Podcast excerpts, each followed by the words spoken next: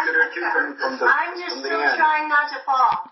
No, at this moment we're we're somewhere in our fall and we get to notice what we're believing about it. You could be trying not to fall, that's fine. So while you're falling, you're saying, I'm trying not to fall, I'm trying not to fall, and I'm succeeding in not falling. Exactly. But, working really hard on that.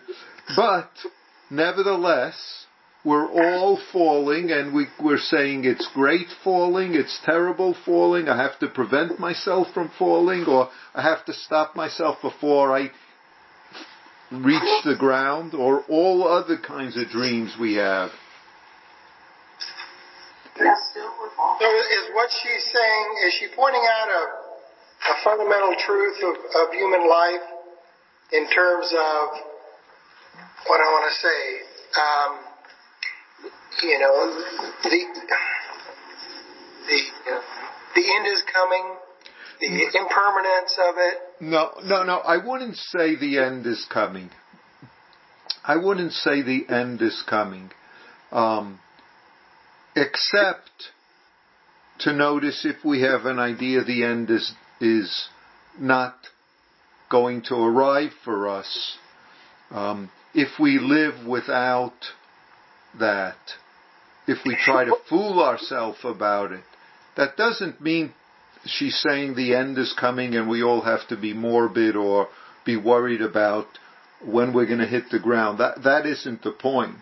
Yeah. Um, well, she does talk about hitting bottom, but that's kind of in a different context. Yeah. But isn't she really talking more about our our the human tendency to be try and be on the floor below us and the floor above us rather than exactly where we are? Well, just to stretch the analogy. In, in a way, as you said, she she talks about we try to handle our our life so that we never um, get close to the bottom. But that's a daydream. But if we maintain that daydream and in maintaining it we do all sorts of things that get create trouble for ourselves and others, then then it's important to know that we are going to hit bottom. However, the point isn't to dwell on we're going to hit the bottom. The point is just to be where we are and at the same time not fool ourselves with stories about what is and isn't so. Um, now she does talk about sesshin, and you could say practice, as creating an artificial crisis. Um, and the point of the artificial crisis is that we get to bump up against the habits that blind us because um, whether it's being forced to sit still for 30 minutes or being forced by the circumstance to sit still and walk and sit and walk despite the fact we say, you know, I'm bored with this and I want to go somewhere else. I want to do something else. But if we commit to a period of practice or to forms of practice, then that commitment in a sense creates an artificial crisis when we don't want to do that. Well, the, the other thing I, I kind of saw into this, and maybe uh-huh. it's just me, was that she seemed to be pointing out the fundamental fact that we, we tend to want to believe that we're in control of our life uh-huh. as opposed to being subject to, in this analogy we're using, gravity. Gravity's going to do its thing no matter what we believe. Yeah, we don't have no, to say gravity. We could say mortality. Mortality, um, yes. that that's easier. Um, yes, we, as she puts it, we are living lives that are absolutely ho- hopeless in the sense if we think we're not going to die. If we think the people we're with, we're with are not going to get sick, maybe age, and die. If we think that that's a problem, and we don't see that that's what makes life wonderful, then we're in trouble. If we, I don't know if it's really, you know, I, I don't know if it's so much for most of us about dying. I don't think we really even think about it that much most of the time. It's mostly about avoiding discomfort and dissatisfaction and confusion rather than this event of passing away. yeah, but but discomfort and confusion and other things that we try to avoid, in a way, are little deaths that Yeah, we that we say they're intolerable. I can't tolerate feeling confused. So, in a way, even that kind of situation, that kind of helpless hopelessness, we don't want to tolerate, and instead we want to do something else to avoid being the present moment as the present moment is. We want to blame someone, make up a story, get entangled in something, get angry, get hurt, um, or all sorts of other things. Maneuvering, as Joko says, in different ways, um, making deals, um, living in a fantasy, blaming someone else. If only she did that, then if only he did that, if only I did that, you know, if you know, imagine, I mean, I, I today is December 7th and I'm in, in Northern California, so there's no fire threatening me. But certainly all these fires in Ventura and Southern California are bringing up the memories of the fires that we had here a few months ago. But imagine if someone in, in the middle of um, Southern California when they have to evacuate get caught up in, oh, if only we didn't move here. How could we have been so stupid to move here? We should have known better. In a sense, that hinders them from taking care of what they need to do to evacuate right then and there. Um, not um, picking up whatever you can. You got a, a, a minute to grab some things and then leaving all sorts of fires threaten us. Some of them are very obvious, and some of them are not at all obvious. Um, but if we get caught up in believing that they're not okay, then they become problems. As she says, waking up she meaning Joko, means realizing that our situation is hopeless and wonderful. Hopeless meaning that the circumstances are going to be the way they are.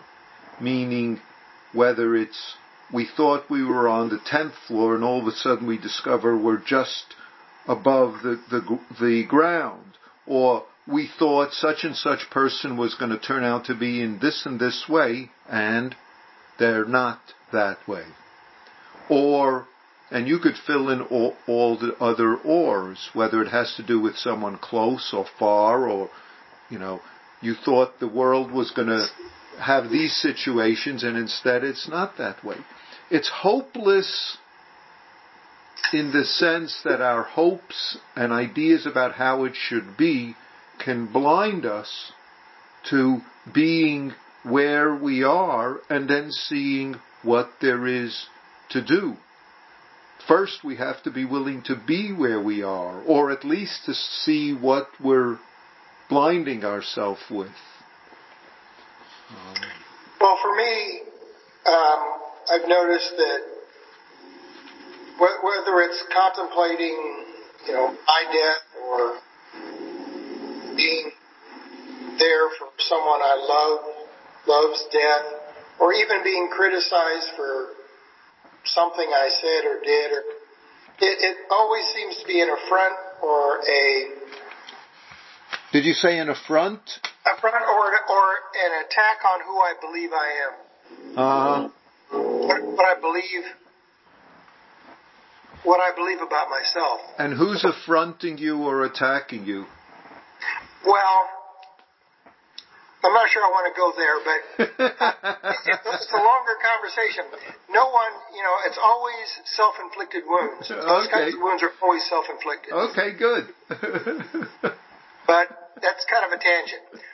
And it's always a, a defense mechanism to defend who I want to believe I am, or, I mean, even death, you know, I think, well, you know, I'm this person. I can't die.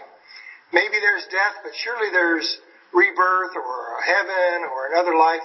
We want to believe these things. or, or at least my death won't come anytime soon. It's off in the far future. Yeah, always in the far future. And we don't have to go to death. It could be simple things. I won't have to, and you fill in what you won't have to face, or shouldn't have to face, or it's unfair that you're facing it. Now, whether it's making a mistake, forgetting to say something, or saying something stupid, and people looking at you, or anything else. Um, or I don't, I shouldn't have to feel this way. I mean, after all, and you fi- fill in, after all, I am, and they are, I shouldn't have to feel this way. They shouldn't say these things to me. Um, They don't know me like I do. Is that good or bad? Well, it depends.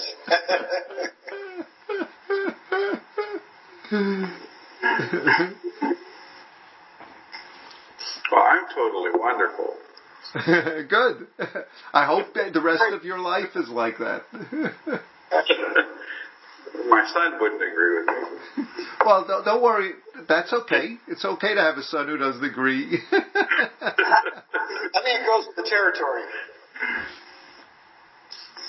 I think it's helpful, actually, when it is death that we, you know, think about or encounter or whatever. I, I mean, th- there are two prongs to what I want to say. Okay. One is that it, I just can't stop thinking about It's a Wonderful Life. Uh-huh. because there's the, my favorite scene in that movie is when after he's you know seen what it's like to actually not have been born and then he comes back and then this thing that's been bothering him and bothering him and bothering him is the little ball the ball on the on the staircase and you know, it comes off again when he goes to grab the the um, I, I know there's a name for that but I can't think of what it is that knob on the on the staircase Uh-huh. and it comes off and he's he's so grateful to be there that he just you know picks it up and kisses it. And you've seen him through this whole movie you know be more and more annoyed that that's been happening.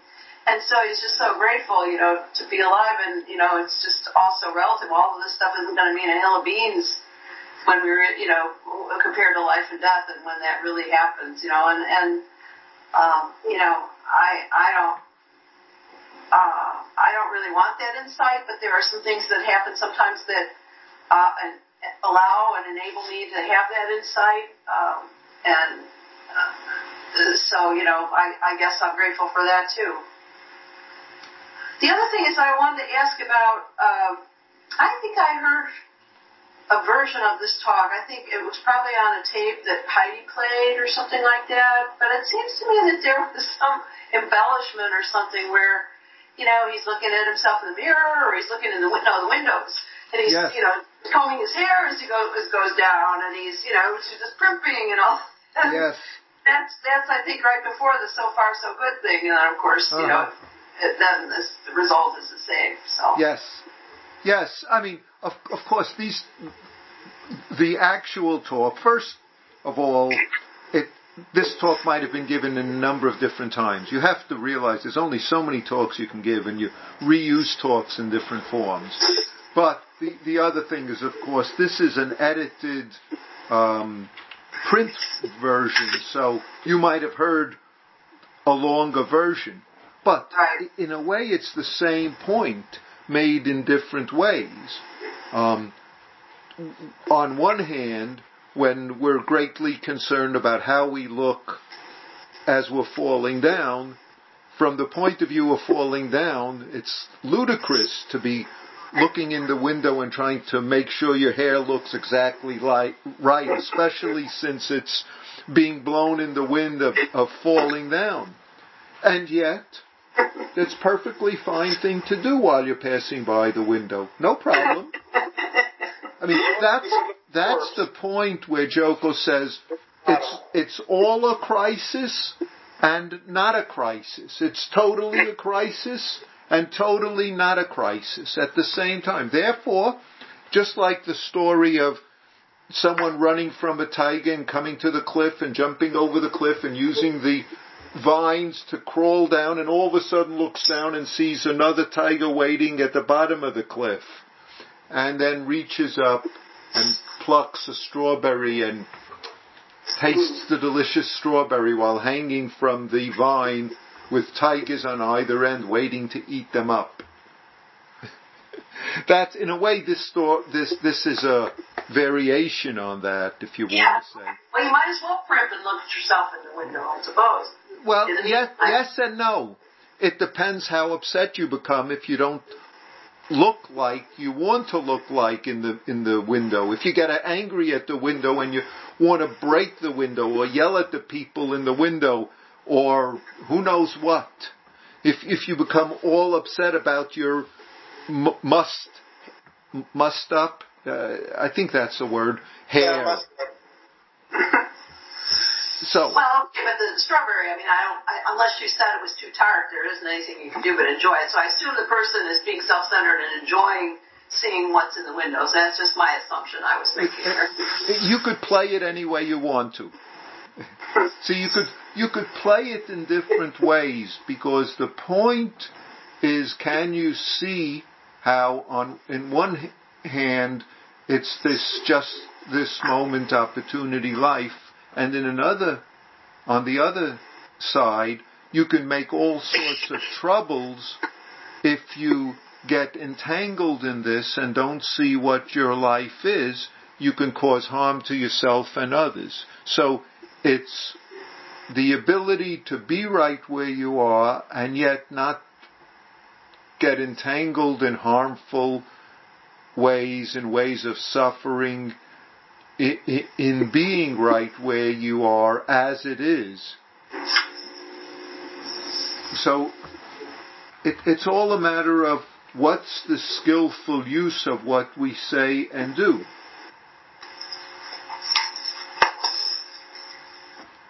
And I think it, it's um, it's so easy to think that, well, like the strawberry moment, um, you know, um, the strawberry thing it, is great, and it's you know it seems like a wonderful moment. But if if the moment that I'm in is a moment of someone being, you know, upset with me because I'm late with a project or something like that, then that's it's hard, much harder for me to see Yes. to see that as a, you know, as as the the only moment that is a wonderful moment. Yes. Yes. So that's that's a tough one. If instead of strawberries there are blackberries and you reach up and the thorns from the berries pierce you and you go, ah! you And- let and- go and you and yell and get run, and angry about it. Or you, you pick one of the berries and as someone said, they're bitter. Ugh. Well, at least you're alive to taste it. I mean, it's a, it just always seems so easy to think of these um, wonderful moments as being wonderfully enjoyable moments, and to me, you know, it's just harder to to appreciate the moments that don't seem like wonderful moments as wonderful moments. I mean, I think Uh-huh. Maybe as you're hanging there, you're just shaking with fear, and you all of a sudden your bowels loosen, and you, you know, you you, you beshat yourself and the the tiger below. It might even cause the tiger to run away, but you you got this foul smell, and your and your whole bottom is sticky, and you're you're wearing pants, and and there's there it's terrible. You know, and that's your moment hanging there. Because that'll happen too at some point. See, when we're a little child and we do that, we don't really, well, we, children cry when they, when they have a full diaper, but other than that, it's, you know, it's not that big a deal. But elderly people, that happens to as well. Or people when they're sick. And you, you get to experience that and you see the difference between taking care of it and adding on troubles about it to yourself or others that in a way make for more suffering and harming. So yeah, yeah. I mean, maybe I was maybe I, I would think I was emphasizing the wonderful part too much. It's just it's just the moment. It's just appreciating the moment for what it is, right? Not yes. having it ha- having it have to be a stock wonderful moment. Yes, yes. Um, it. Uh, uh, uh, I, will quote again. She says it's always to- totally a crisis and totally not a crisis. See, that's this, that, that's this present moment. Whichever, it's the same thing and it's just what it is. Um, crisis or not, we just do our best. And we get to discover how much we don't like and aren't willing to be the way it is. Or what we're doing to create trouble to avoid being the way it is, or to blame someone else for it.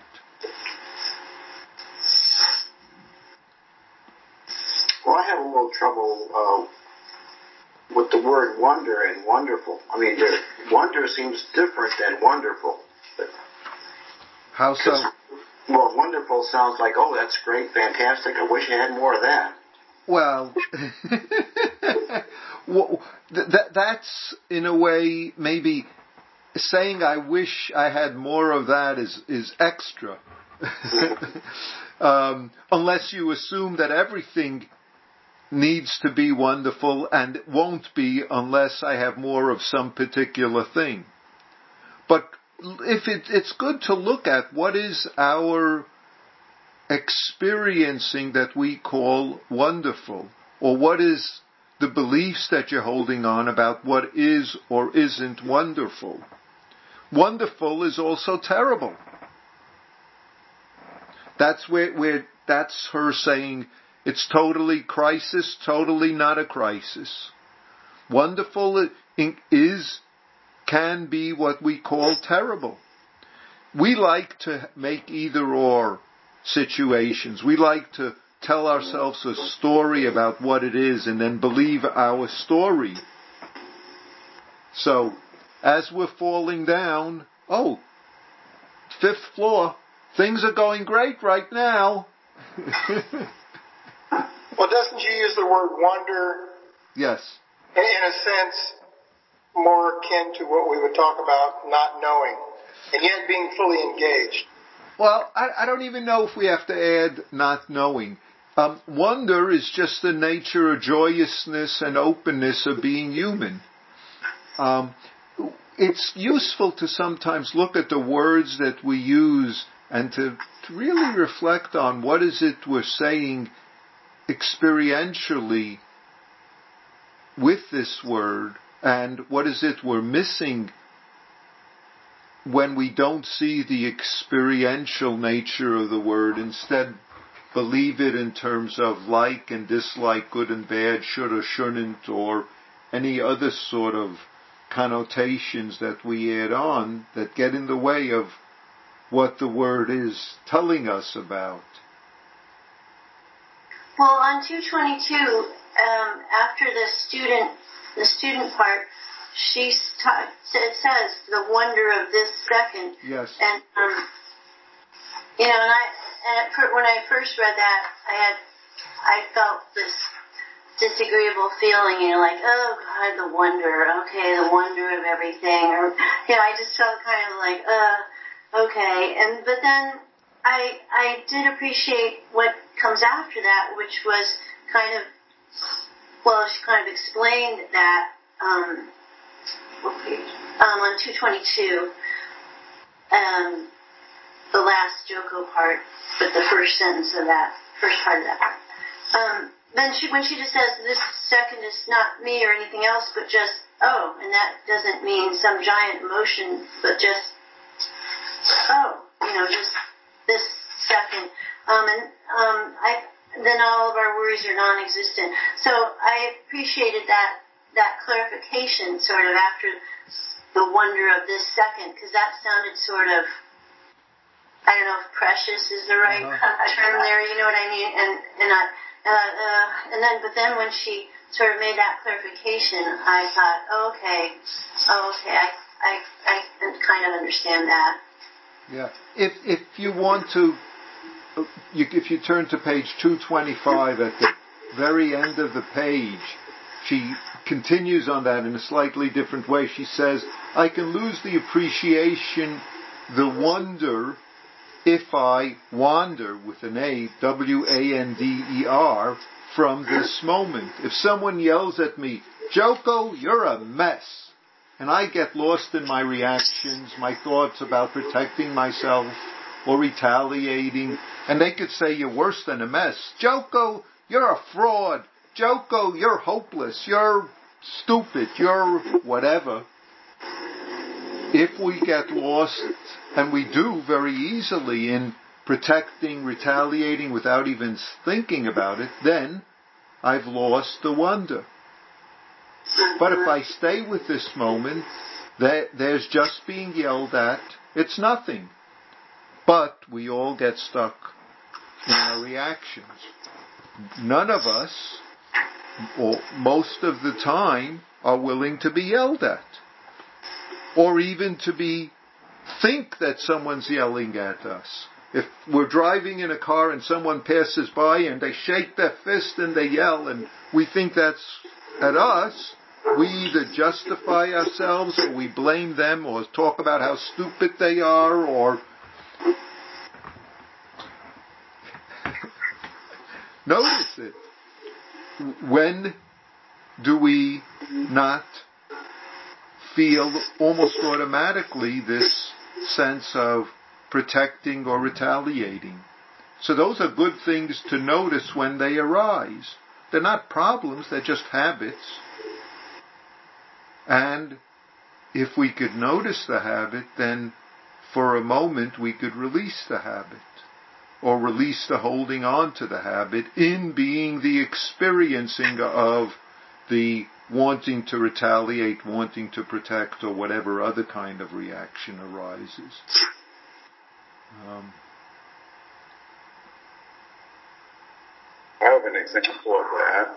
What? What? I'm sorry, I didn't hear that. Please repeat this uh, last Sunday in choir rehearsal, uh-huh. um, this guy uh, who wasn't the choir director uh, said in front of everybody, "Ken, you're flat." And you know, normally when a person tells me I'm flat, it's, it's you know between me and that person. And I went home, I was so angry, and, and because I had I had taken that so personally. And then I had to stop and think to myself, you know, what had I taken personally? Uh-huh. You know, and and who was this directed at? And if I respond irresponsibly or retaliate, isn't that just as bad as what he did? You know, uh-huh. or, or at least what I perceived him doing. And, so, and, and, how long did you continue to carry that along? Or, or along? Because after the first moment when he did it, the rest of it was all memory and your own regurgitating it, it to yourself and telling a story and then beating yourself up or beating him up or variations on both of those. And what happens with our life if we get entangled in those kinds of memories. Not that they don't arise, but when they arise and we keep on playing with them or fighting with them or sticking to them, then we create more troubles for ourselves and for others. Not, I mean, for ourselves because, as you said, for another day it continued to um, bother, trouble, but not only that, but if, if it troubles us, then when we're with other people in our life, that troubling seeps into our interactions with them. So not only do we get to make trouble for ourselves, but we trouble other people with our troubling. Isn't that an example of the self-inflicted wound that we were talking about earlier? Yes. Most of our wounds are self-inflicted. In fact, that's what practice lets us discover how many wounds we inflict upon ourselves. Because, I mean, we could sit still. There's, as far as I know, no one is coming and sticking things into our head or into our body when we sit still.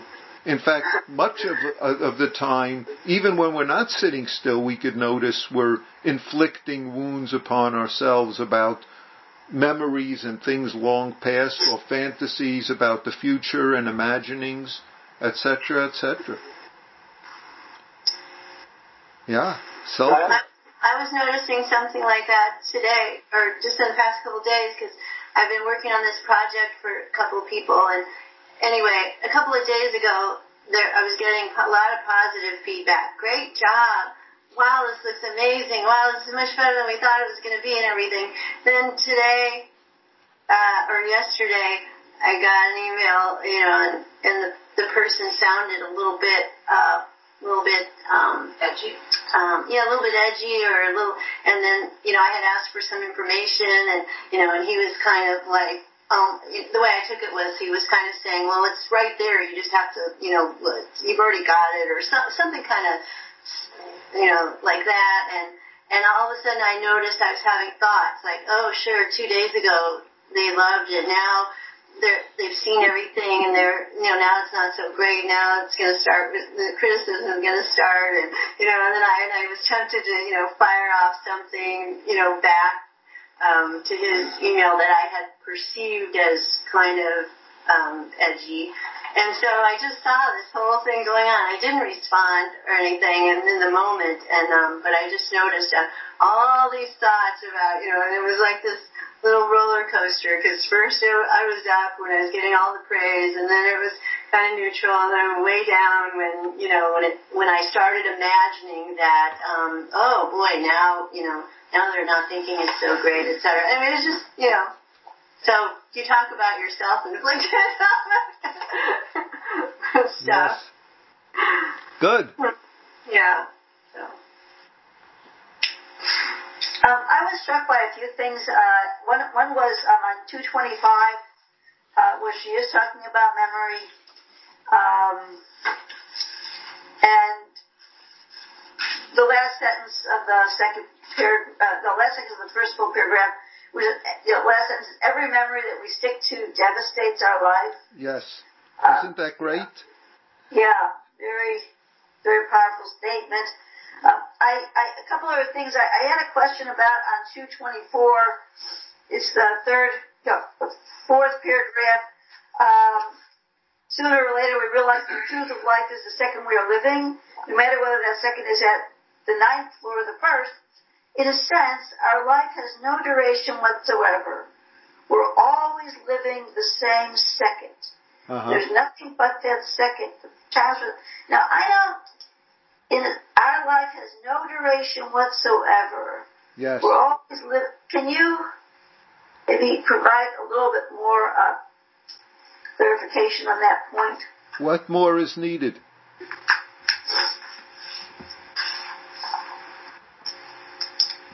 Well, I think they're tied, right? Because in a way, you think that what? I think these two points that I, the, the sentence I first mentioned about the memory, every memory you stick to devastates your life, and the fact that really we're only living the same second. You know, it's like if I'm not, if I keep going back to something or thinking forward, that's that's harmful in a sense. But what I guess I didn't quite understand is it's the same second. Well, We're always living the same second. Does she does she mean not the same one like when I was five years old, right? No, no, it's not the same as if there were, were other ones that are the same as this one. In other words, it's always this second. That's, yeah, she just means it's this second. Yes. This second, that's yes. it. Yes. Yes. Um, and then um, I also just wanted to mention that um, up on the top of that page, 224, where she's talking about, um, I guess it has to do with the crisis, not such a crisis as she, and etc. But then when life settles down, we cease practicing with such intensity. Wait, wait, wait, wait. Say that. Start again. When you're at the top of that Oh, page, oh, oh. Then when life settles down. Okay, go down, ahead. you cease practicing. One mark of practice is to see that life is always totally a crisis and totally not a crisis. They're the same thing. In a mature practice, we practice just as hard, whether there's a crisis or not. Crisis or no crisis, we just do it. Fine. But um, you once said, I wrote this down because I remembered it. Speaking of memory, I remembered it. Uh, That's a problem. I remember it, but you said, practice like your hair is on fire. Now, I don't think I actually heard you say that. I think it was a talk I heard a Yeah. long time ago uh, when I was first practicing with Joko, like in the late Yes. 90s.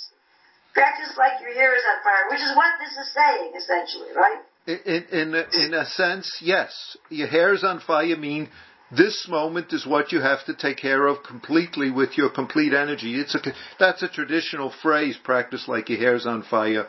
Uh, it's especially interesting to, to think about when you're uh, someone who shaves their head and has no hair. But in any case, practice like your head's on fire or your hair's on fire means right now is when you have to take care of it. And you have to take care of it with your energy fully right now. There isn't, oh well, you know, I could let it burn a little more, it's okay, I don't, you know, I've got to think about what she said to me yesterday and I don't have time to deal with the head on fire. Right. Thank you. Yes, you're welcome.